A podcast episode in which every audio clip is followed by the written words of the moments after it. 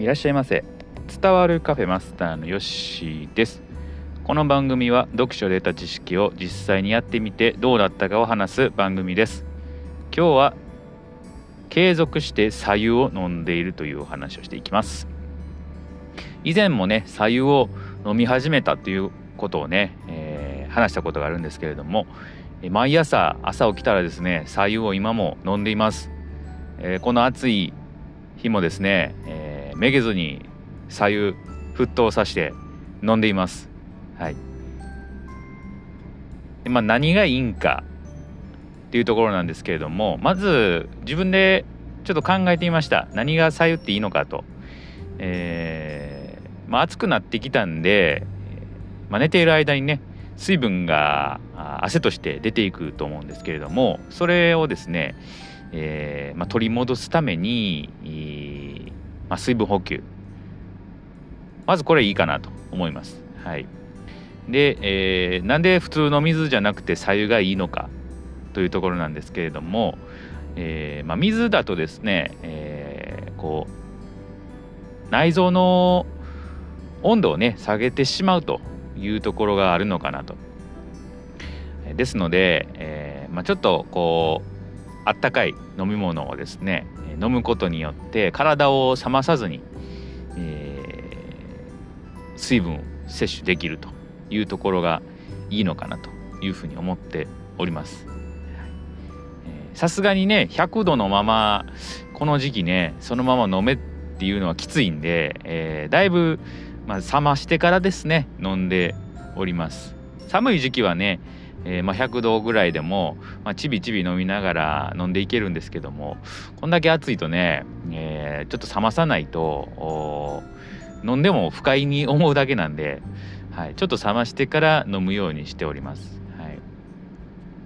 で結果的に左右飲んでどこが良かったかっていうところなんですけれどもまあ、調子としては飲まなかった時と比べてそんなに変わってはいないのかなとは思うんですね。はい、ただまあねえっ、ー、とやっぱ水分取るっていうことは、えー、体にはいいので、えーまあ、このね熱中症がね、え、だいぶ多いので、まあ、それを考えると最初にね、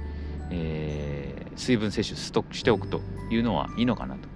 いうふうに思います。劇的になんか体が軽くなったとか、まあ、そういうことではないんですけれどもそういうね熱中症のリスクをこう下げているのかなというふうに、えー、思います。はい、まあの夏でもね、あのー、あったかい飲み物好きっていう人もいますしね、はい。あのー、結構、あのー僕の系統ですけど高齢者の人はあのあ夏でもなんか熱い飲み物とかね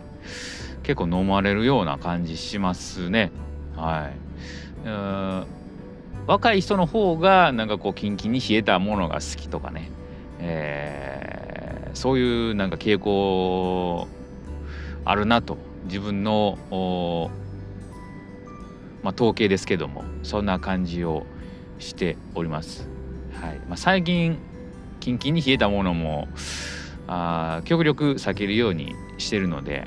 うんまあ、これもねちょっと体調管理を気遣って、ま、やっているというところですね。はい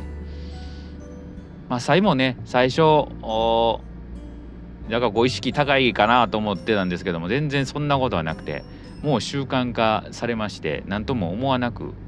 なりましたね。はいえーまあ、そういうのもね飲むのもいいのかなというふうに思っております。はいまあ、これから暑くどんどんねなっていきますが、まあ、変わらず朝起きたら白湯を飲むっていうのは続けていこうかなと思います。えー、日中ね暑いと思いますが体調管理、えー、倒れないように、えー、やっていきましょう。はい、ということで今日は継続して白湯を飲んでいるというお話をいたしました。